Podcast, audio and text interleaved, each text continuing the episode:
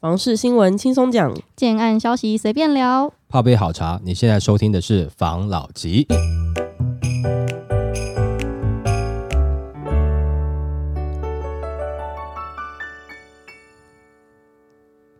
关心你的房事幸福，我是方老吉。我是大院子。我是常汤会，现在呢，就是龙年到了嘛。对前阵子大家都在关心二零二四的房市状况，对，那现在大家呢都会关心龙年的房市状况。嗯，然后我就看到一则新闻，我觉得蛮有趣的，来跟大家分享一下。好，房屋景气持续热络，龙年房市看两大靠三小。根据台湾房屋市场景气灯号，二零二四上半年仍为景气热弱的黄红灯，建议消费者龙年房市要锁定两大三小准则，分别是大厂设厂动向、大建商布局区域、小资购屋为主力、小平低总宅当道、精华区小店发烧。那大厂设厂动向，台积电虽然设厂嘉义与否八字都还没一撇，不过一阵风吹出嘉义的激情，显见大厂场进驻不仅有机会带动产业链发展、区域工作机会、商圈发展，更是房市大力多大厂的走向，仍会是区域经济的一大良药。那再来第二大是大建商布局区域，根据平均地权条例修法，加上囤房税二点零即将上路，冲击新案市场销量，余屋卖不掉，更将面临沉重持有税，还有土容十八个月内限期开发的压力，都加深了建商购地推案的资金周转考验。没有三两三的建商岂敢上梁山？因此，未来推案将会走向大者恒大的市场，只剩大建商有足够的财力物力规划新案。同时，大建商在从化区插起布局，也更具备造证和议价能力。于是，跟着大建商走，将会是接下来较稳定的制产参考指标。那接下来我们讲到小，第一小是小资购屋为主力。近年政府寄出多项打房政策之后，又端出青年安心成家优惠贷款的加码版，呈现投资客收手、小资族出手的局面。此外，新任的赖总统多项房市政策也延续现有基调，因此接下来的房市趋势预料将跟去年底大同小异。值得一提的是，二零二四年起基本工资调涨，政府也释出多项降税政策，因此大选落幕，民众信心稳定后，二零二四年将会延续政策的助力。低总小宅产品仍是市场的常胜军，再来是小平低总宅当道。根据内政部二零二三年第三季数据资料显示，全台住宅买卖移转的平数分布，二十五平以下的小宅高达四成，其中双北交易占比还高达五成。少子化的趋势下，让一般人对住宅平数的需求下降。不过，高房价更是小宅当道的主要原因。再加上都市精华区土地饱和，不少都更或围老建案也都走小宅风。那根据台北市建管处资料统计，北市围老核准案件各区的平均基地面积，全市平均仅一百八十八点五平，其中基地未达百平的案件占比高达三十五点八 percent，等于每三件就有一件为老小案，使市长供给续吹精巧风。而小宅不仅好入手，也好转手，仍然是二零二四年的当红炸子鸡。再来是金华区小店发烧，疫后民生消费复苏，商圈的中小平数店面正夯，主要是这类店面的租金总价门槛较低，不论是潮牌服饰、三 C 配件、伴手礼、餐饮小吃等业种都适用。且不少零售业现在采取商圈展实体店、卫星仓储开线上商城的策略，因此对店面的平数需求缩减，商圈位置和人潮才是卡位的关键，也让金华区小店面成为新年不动产市场的潜力亮点。他讲的这个二大三小，嗯，大建商、大厂，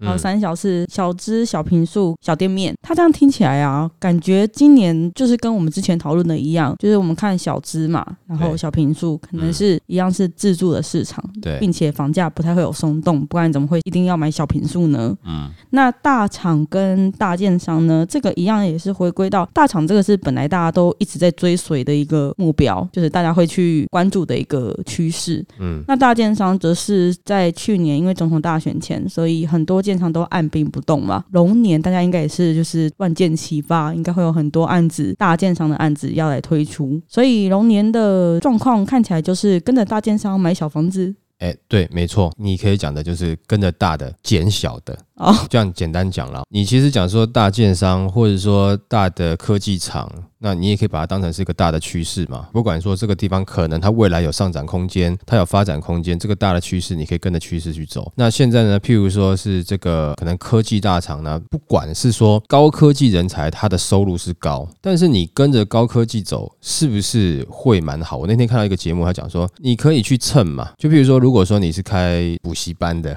嗯，那你在北市开，跟你开在竹科旁边，那可能有差哦。哦。因为竹科它的人口还在成长嘛，然后这些人呢，他的收入，当然我知道了哈，我们之前常常讲说，啊，有年薪呢一百万啊，两百万甚至三百万啊，但是可能很多跟我差不多年纪的的一些呃中高阶主管阶级哦，嗯。年薪有到大概将近六百、嗯，啊，可能是每一年哦。那那我问你啦，一般的平常生活，他一年可以花到多少钱啦？你就让他的基本开销吃喝玩乐花两百好了，那剩下四百他要干嘛？投资，所以说哈，你看那个竹科那边哈，就是还是一直有投资的力道在嘛，嗯对不对哈？那他的讲法是这样子啦，就是说你跟着大的趋势去走，你是可以去分到一杯羹的。假设我今天的补教业我开在这个园区附近，专门教育这些高科技、收入很高的这些的孩子。很赚，所以跟着大的趋势去蹭，是有机会蹭到一些收入的，就是额外的，或是说你可以增加你原本提供的服务，它可能价值就不太一样哦，哦，这是有机会的。那你跟着大的走，然后去捡它小的嘛，你懂捡好赚的，对啊，那你现在跟着这个大趋势走，它的房价不会是一平一字头、二字头这种嘛？嗯，不太可能。那你跟着它走的话，也就是说总价带会把你限制在你可能选的平数会比较小一点点哦，因为多数现在看起来能够接受的这个房价一千到一千五之间啦。那一千到一千五这个数字，我是有办法给你的哦，嗯，只是看我平数怎么切嘛。没错，平数是怎么去处理嘛？我处理的好，总价在你的范围内，那你可能也只能接受了，没有错了，平数是小了，没有错了 啊。但问题是。你跟着这些大的秤，这些的小平数，未来它有没有可以成长的空间呢？绝对有嘛。金额吗？哎，对，就是说它的未来，假设科技业，除非你我们希望我们的科技业倒了，如果说我们的科技业真的是在今年它慢慢步入轨道了，就是说从去年的这个比较低冷迷一点，对的情况有没有嗯回到它正常的状况的话，他们的收入应该今年还是不错。那嗯还是不错的状况下，你觉得区域的价格有没有可能涨？有可能涨啊，但是它可能还会推出差不多总价的哦。啊，但是问题是平数比你更小了。对，就越来越小，越来越小。本来是三十九平正三房，变成三十平正三房这种的啊，三十一，还有二十九，还大三房。哎，还有听说二十七的。嗯那像这样子的平数一直出来，那没办法，你每个人的房间可能就越来越小嘛。哦，嗯，啊，但是呢，这样子去买这个房子，你当然没有错了。你先不要讲说它会不会涨啦，保值度绝对比较高啦。哦，假设你希望这个房子它是能够保值的话了，那但是如果说你是自住的话，你有没有一定要考虑这些呢？那就不一定啦，只是纯自住。那未来你房价没有涨，你也不会靠着北边喊的，当然无所谓。但如果说你买了以后，你也觉得，诶，你的房价应该要涨，那你就应该买在可能会涨的地方，而不是买在一个它一定可能会跌的地方啊。哦没错，房价整体会上涨，但不是每一间房都是涨啊，也有些可能就下去了。那所以专家讲的这个大的这个方向，我觉得是没有错啦。其实这跟我们之前讲的一样啦。然后他有讲到说什么这个建商可能大折很大这个问题嘛，可是问题这个我们在二零二一年的上半年我们就已经讲过了，没有多久台湾就是建商就是大折很大的这个市场了。那到现在那确实就是这样子嘛。当然以未来来看啦，哈，在这个年度啦，因为其实我们之前讲过二零二四，你说现在讲龙年不就还是二零二四嘛？其实 其实是一样，只是换个标题嘛，哈。嗯但是以现在的状况来看呢，我就跟大家提醒一下，你现在去看成屋哦，你跟一般的屋主买的话，他不一定会降价给你哦，在之前聊过了嘛。对他搞不好买在比较高的地方，对，如果现在你去看这个预售的话，预售是有机会，他可以跟你谈的。嗯，但我先不讲价格怎么样，也许可能他预售开是开呃六十万，给你谈到五十八万，你的这个新成屋啊，它可能是五十五万，它就是五十五万不给你谈哦，也许中间还是有一些价差。如果你是被这个价差卡住的话，那当然就不用管了。但如果你以纯房子新旧跟规格不同来看的话，就先不管说你拿不拿得出来这件事情，嗯你在预售谈的这个 CP 值，其实相对会稍微高一点点哦，可能它的建材啦等等不一样，当然还另外一个呢，它取得的成本也不一样了。那你可能能看成屋的话，可能房子就稍微比较老旧一点点。没错好，错，但是呃，屋主也不太愿意跟你谈。那预售市场是愿意，因为有些不是说他一定真的是看好今年，也是他的这个建造已经取得不能再拖了，要必须赶快开案了。他推出来的话，可能他也知道最近可能会有一些比较多的这个交屋潮嘛，所以他也愿意去谈，他也怕资金卡住。那价格也许你没有看到降幅很明显，但是一下送你装潢，一下送你一些家电，冷气送冷气，，对，那、你加加起来，哎、其实也三五十万了呢。嗯，但你加装潢可能就不止了啦。哦对我说有些家电加加起来，哎、也是这个价格，所以他用这些东西送你的话，其实你也省了一笔入住之后的开销嘛。所以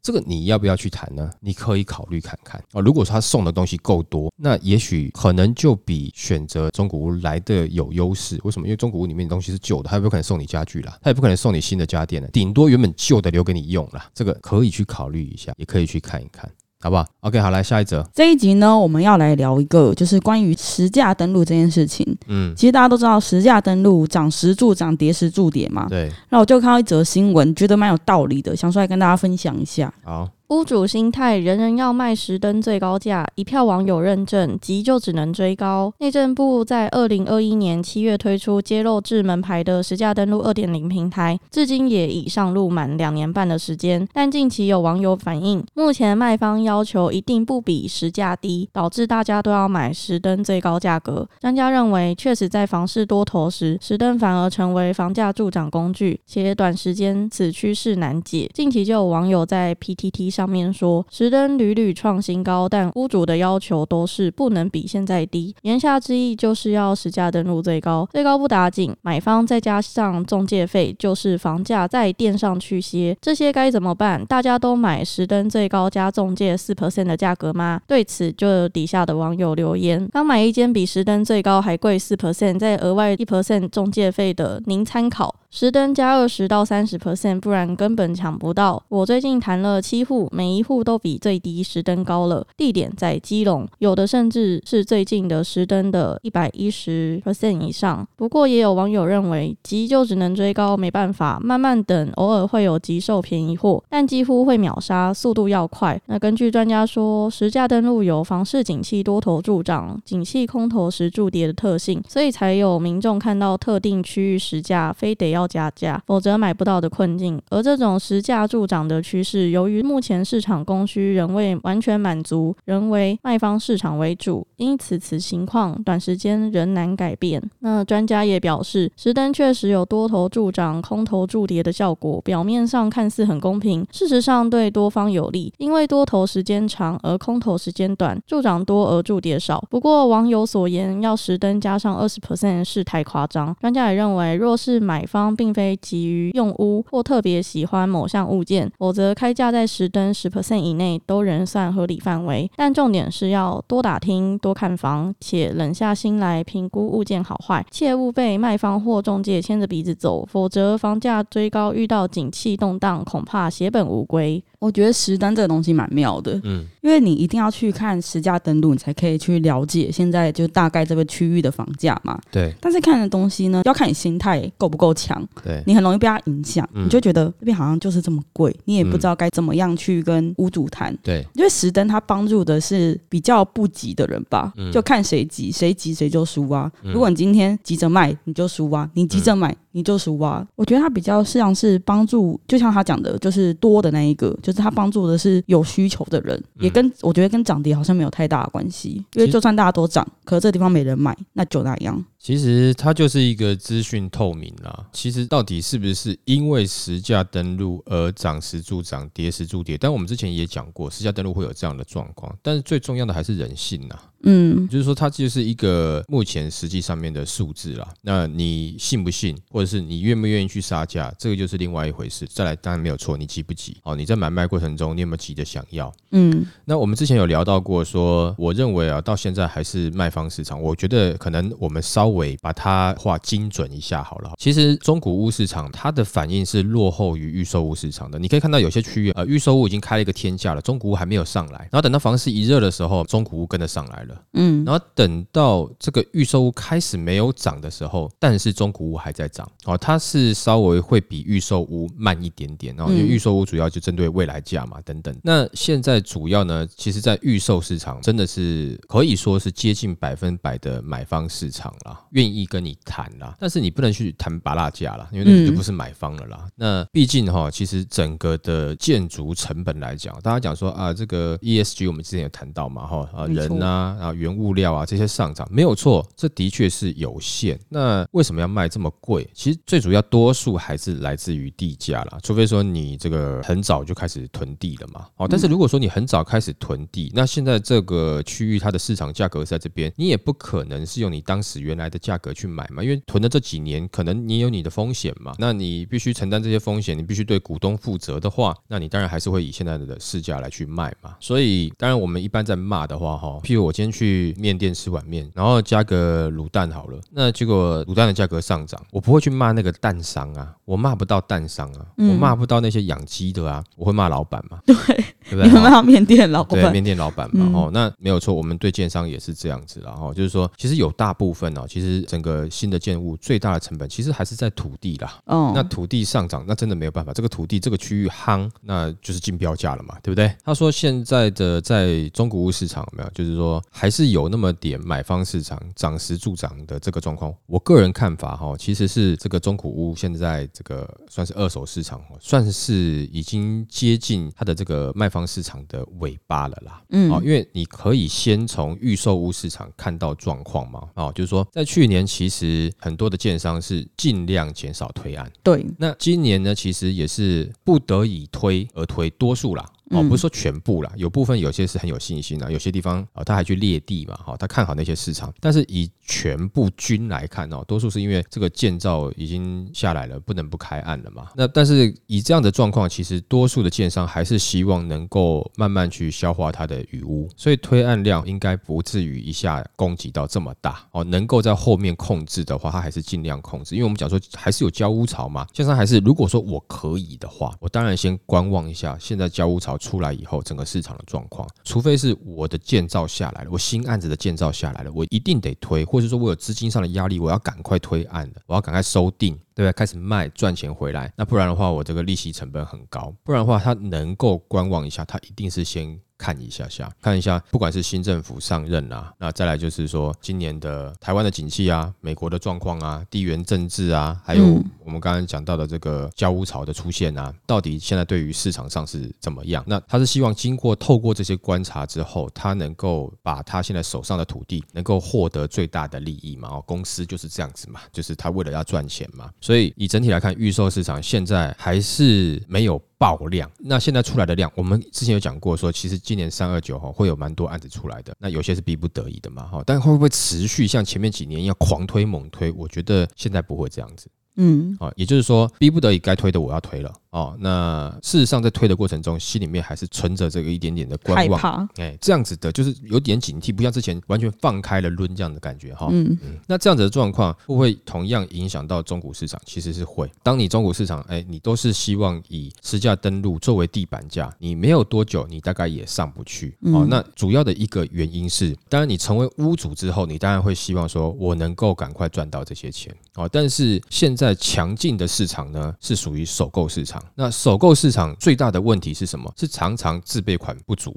嗯，没有错，今天选中古屋的优点，就可能是说它的总价稍微低一点，或者是它的平数稍微大一点，但是它的屋龄一定比较大，而且它没有工程习款，而且它贷款不一定能到八成，嗯，这是中古屋最大的问题。假设我要买的稍微便宜一点点，我可能买的譬如说房子三十几年的，那我的贷款成数能到多少啊？没有错，有人会说啊，你在核心地段，那你就可以贷比较高嘛，但核心地段的话，你的总价就不会低啦，你的单价不会低啊。没错，一样会用很高的价格买到老房子，对，没有错，当然是它是核心地段。没错。那我现在讲的是说，如果我们针对的是现在的首购市场的话，它可能它的客群就比较小一点点了。嗯，那当你一直希望你的这个中古屋可能价格一直咬得很紧的时候，这个时候预售屋的优势就会慢慢出来了。第一，我让你优付；第二，我可能搭配建商贷；再来，我送你家电，我送你可能装潢；再来是我工程期款让你慢慢付，我工程期可能拉到三年五年，所以你这三五年慢慢来没关系，但是你有机会买到你自己的房子，然后呢是全新的房子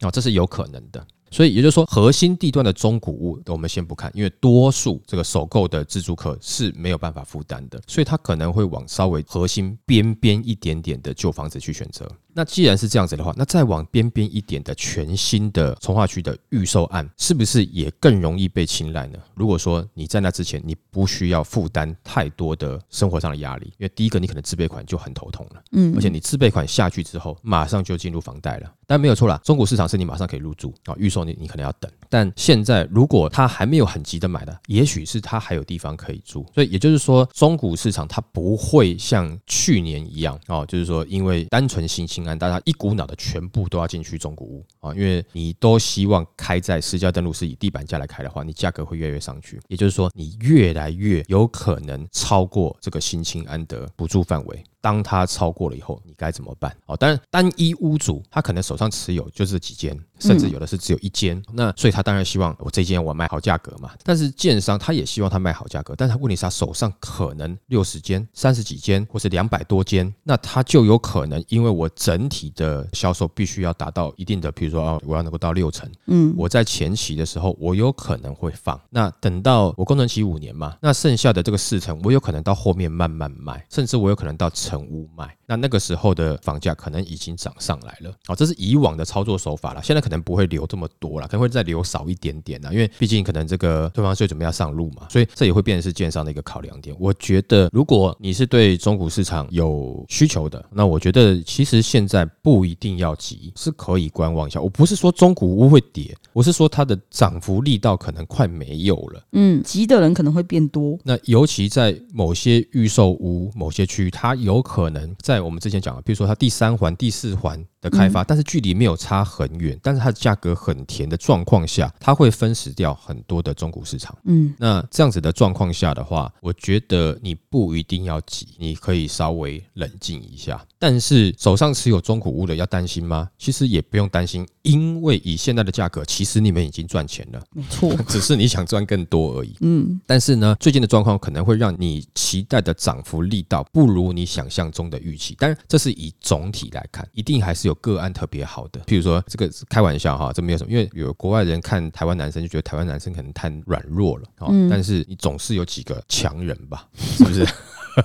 比如说馆长，对哈，我只是举例啦，这是开玩笑哈，没有任何歧视的意思，就是它是一个均的状况，但是还是会有少数个案，它可能特别夯哦，它当然表现就会不一样。所以如果说你现在在关注中古市场的，我是觉得不用这么急啦。那你可以感受到，哎，这个市场开始动不了的时候，开始就会有些人愿意去试出一些可能比较友善的价格。再来是一直讲过，今年有交屋潮嘛，嗯，哦，那交屋潮，当然很多可能会想说，我持有个两年。都有避税，或是我持有个五年，我税更低再来转售。但是也有当时是一窝蜂很热情冲进去的，那希望他能够一交屋，甚至最好不要交屋他就转掉。嗯，那这样子的交屋炒出来，一定有少部分的人会把一些案子释出，没有错，他可能还是会赚，但是可能这个价格就不会比你预想的高出很多了，可能会在你比较能够接受的范围。那这样子的这个房子释出，会不会也去分食掉一些中古？市场呢，我觉得也是有可能的。哦，所以只能说涨的力道变弱了，但其实中古屋的持有者们，你们都有赚了哦，只是最近没办法再赚更多，但是也不是没赚。所以，呃，如果说你今天是在关注中国市场的话，其实可以稍微冷静一点，不要急，那慢慢选，慢慢看。对，如果选不到，放心，没过多久还会有一些交屋潮的案子释出。那再差，你还有一些预售屋可能给你优付方案，建商贷、送家电、送家具，然后工程期款，你只是要多花一些租屋的成本，但是你不会没有房子买。嗯，而且你买那个房子以后，可能已经装潢好了，东西都有了，你省的可能麻呃烦呐、还要想啊，还要等啊，对，而且你搞不好还省了一百多万的装潢费啊，没错，是不是？好，那是给大家参考一下。好 OK，好，来下一则。这一集呢，我们要来聊大家都很关心，不管是要买房的，还是之后有规划买房的，对，都很关心现在房市的情况。那房市的情况，大家最关心的应该就是价格了吧？那我就看到一则新闻，他说价格要松动了，来跟大家分享一下。好，一月交易爆量，李同荣爆真相，房价松动要开始了。一月六都房市交易量大爆发，月增率二十七 percent，年增率高达一百四十 percent。房市趋势专家李同荣就表示，市场很多人就此认为今年房市将继续走强，但开工量持续下滑，使照量大幅上升，呈现死亡交叉，加上成屋市场呈现量价背离，此时房市交易量增加，其实是房价松动、房市偏空的开始。那李同荣表示，一月交易量暴增，主要的原因有六，包括第一点是选后不确定因素消失，观望买盘涌入；第二是利空出境因素，政策打压而房价却不跌，酒后不耐刚需信心恢复，勇于进场。第三是政策激励首购买气，新青安持续激励买气。第四是两年前主升段大量开工率，在近期爆出大量交屋潮。第五点是部分量大区域价格略有松动，吸引酒后买盘。第六点是去年同期元月适逢农历新年，去掉前后约十五天交易空窗期，交易量基期过低，影响年增率大幅暴增。那专家表示，上述六大因素造就元月房市交易量暴增，但若逐一分析，并未发现房市有较实质基本面可以在持续推升房价，反而可以观察出量大区域及交屋潮大增区域，因为建商或售屋者价格稍有让利动作，就会刺激房市去化量。换句话说，今年房市供需会在余屋量多与购物信心增强的影响下，产生多空拉锯，而因为基本面与技术面对房市影响偏空，房价推升不易，只要稍一让利，就会吸引强劲刚需买盘进场。今年房市是有利于屋大串逃的一年。那专家也分析，近近五年来全台在经济基本面转强与资金动能面充沛环境下，房市处于多头走势。然而，因为全球连续升息、打房政策加重，技术面处房价高档，房价推涨势终止。而房市是否就此由多转空，可有两大关键指标观察、分析与判断。第一项指标是开工量跟建造量和使照量是否呈现死亡交叉。去年前三季住宅使照核发八点四万户，创十五年新高。然而第三季住宅开工三点一万户，出现了五年以来首次开工量低于使照核发量的死亡交叉，这是房市反转的重要讯号。而去年第四季住宅使照核发三点三八万户，创二零一五年以来新高。第四季住宅开工量三点二三万户，全年平均开工量创四年来新低，更确定第三季以来房市死亡交叉的反转讯息。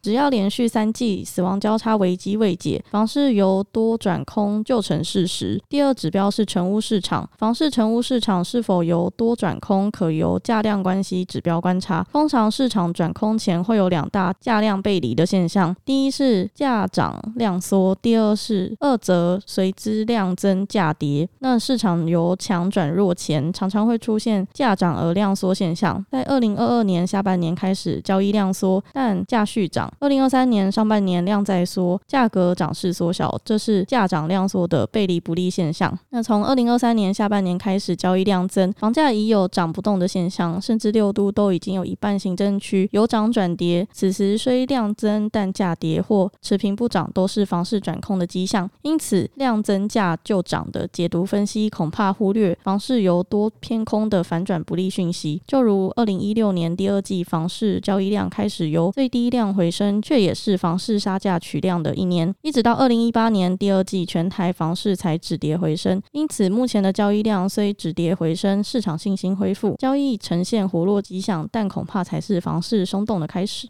他这个新闻呢、嗯，我就在想啊，因为现在有一些预售屋要准备开始嘛，然后大家都知道预售屋的价格是一案叠一案，通常只会越来越高，顶多持平。对就是我去开跟隔壁这个已开案的这个地方，我去试一下水温。那他这个意思是不是就是已经开案一阵子，然后有余屋的建案嗯，可以去看一下？这样子就是代表，因为预售屋会价会比较高嘛。对，那如果他今年是余屋串逃的一年，对那也就代表余屋的这个建商他会比较紧张，他肯定有另外一个案子要推了。对，那它更有机会可以去谈到一个比较不错的成交的方式嘛。嗯，其实这个跟我们上一则这哎怎么机缘巧合好像有点像哈、嗯他现在是看有就是呼应到，哎，准备要转空嘛？其实嗯他讲的价量背离，其实现在的状况就是这样子，就是说价格看起来还是在涨，但是问题是成交量好像没有像之前那么大嗯哦。但是这个现象啊，它还是会持续一段时间，它不是马上啊，因为我认为它会先由预售屋先反应，然后慢慢传导到中古市场，因为他刚才讲的中古市场这个状况嘛。好，那嗯预售屋的话，哈，现在它可能还是维持在想要叠在前一个案子啊，没有，只是加一点点的状况下，没多久会变成是它跟前一个案子差不多。那接下来你就会看到我们以前在二零一六年看过的什么呢？这边有个案子开了一个高价，我只要开价比它低，我就会卖得动了。你就会发现那个案子一直卡在那边，垫背？垫背案啊，子，对，然后其他只要比它低的这些案子都会顺利完销。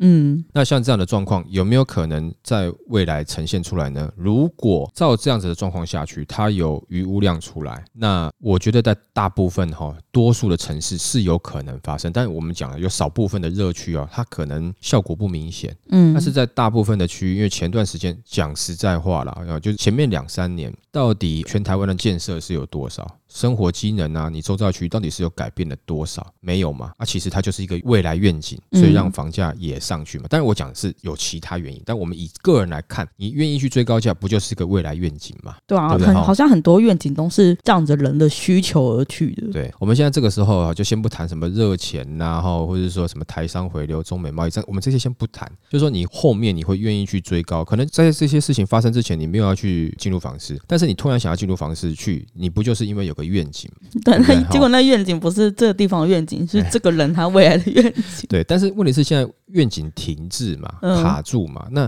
会不会影响大家买房的一个心理层面的问题？其实是会的哦。那到时候会不会有人继续愿意去追高？我觉得就难了。那可能会越来越多人开始慢慢选择啊，反正现在我观望房价也没有降下来。嗯，那问题是我要硬进去，你不是说头洗了一半，是我头都伸不进去啊。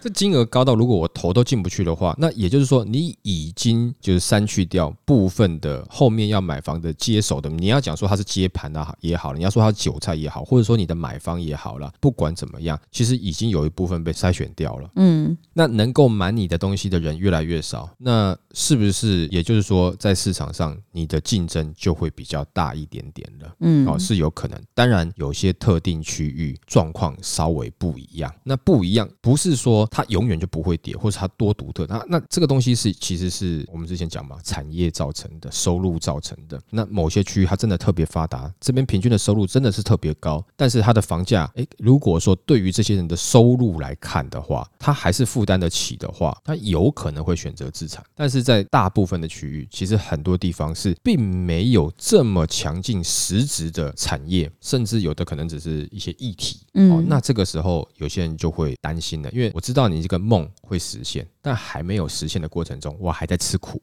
这个苦我能吃多久，我也不知道。那如果说景气一有变动的话，那可能会受影响。不要跟我讲说人均 GDP 是多少，不关我的事。对，因为那个可能就是科技产业带来的。嗯你把我拉高，但我的实际薪资没有变啊啊！即使是我实际薪资有变好了，有涨了，但是物价也跟着上去，那我这样一来一回，其实就没有差嘛。我感觉痛苦程度还是在。好，那不管怎么样，那这样子会不会去影响到接下来的市场变化？我觉得是有可能。那我们之前讲过嘛，目前好像几个大头都很看偏空，包含总司令也是看空，对不对？嗯好、那现在这个理事长他也是看空，那我只是偏空啦。我觉得今年来讲没有到这么空，完全的空，还没有到完全的空了哈，因为你还是有科技业的带领下，你还是会时不时听到某些区域它房子还在热卖嗯哦，所以你以平均来看，但是我跟你讲，如果你单独拿某些县市来看，你可能会看到觉得哦很空很空，可是你平均来看哦，就是好像就没有到那么空了啦。那多数的城市的现在状况，它有可能交屋潮出来，是不是有机会去洗一下市场，就是让这个市场哎稍微再冷静一下？但刚刚提到的，的确感觉像是陌生段已经准备要结束了，嗯哦，准备要进入真正的这个可能稍微下修的一个阶段了。哦，我觉得应该有蛮多地方应该会出现一些下修的这个幅度啦。然后就可能五趴啦、十趴啦，小哦小的，那小小的一个下修的一个幅度了。那大家可以去看呢、往年哈，在台湾的房价都是我可能哈上了百分之七十，然后我就会下百分之二十。我不是趴数，我是说这个长度。嗯，哦你看会有一段时间上升呢、它在上升的时候，它大概走了百分之七十，以一个一米的宽度来看好了，那七十五公分都是在上升，但是有二十五公分是在下降。嗯那你下降这一段到底是它的是陡坡呢，还是缓坡呢？这次看起来这个坡不会太陡，比较缓。那这个时间点，其实讲实在话，很多人就觉得说啊，那我就不要去看了。但是事实上，有一些资产族还是会进去去看的。那但是现在看呢，会不会有点早？呃，不会有点早。但是你现在太急的话，哈，那就有点。你知道哈，就太急。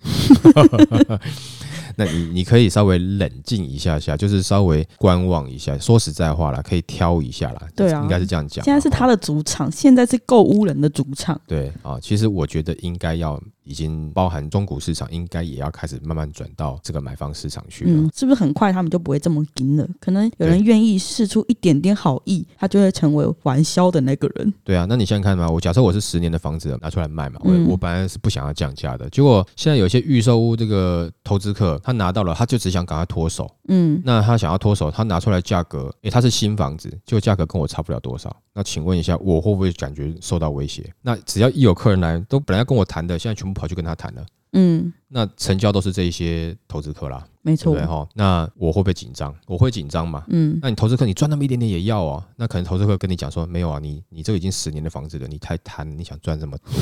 但是你可能想说啊，我就这一间呢、我要赚够我才够买一间大的啊、但投资客不一样，他可能手上有五间啊，他五哦间累积起来，赚小赚小赚加起来他也是达到他今年可能可以哦达标的业绩目标嘛。哦，这也是有可能的啦。哦，所以。看来房市的冷静呢，应该在今年是会看得到啦。那包含之前像总司令讲的说啊，你为什么要现在投资？他看空，其实我我帮他解释是说他的看法，我预测是觉得说应该是现在的价格还没有下来，你干嘛急着投资呢？如果你是投资角度的话，一定是在成本低的时候进场嘛，你才能获得更高的利润嘛，对不对？所以他也不是说叫大家不要投资，是叫大家等一下，要出手的时间可能在后面哦。我觉得他的看法是这样，这是我个人猜的啦。哦，那我不知道到底是不是这样，那可能未来就可以看到了。哪天他出来说，哎、对不对？总司令又说现在要出发了，哦，对不对？哈，快乐的出航，因为他都喜欢用一些闽南语歌曲嘛，对不对？对，好、快乐的出航，他如果唱这首歌的话，那大家投资客自己就清楚了。哦，真的对，好，可能现在的投资入场金额是比较符合这个性价比的啦，嗯对不对？好，好了，那我们今天就聊到这边喽。好，啊，那谢谢大家收听这一集的防老集。拜。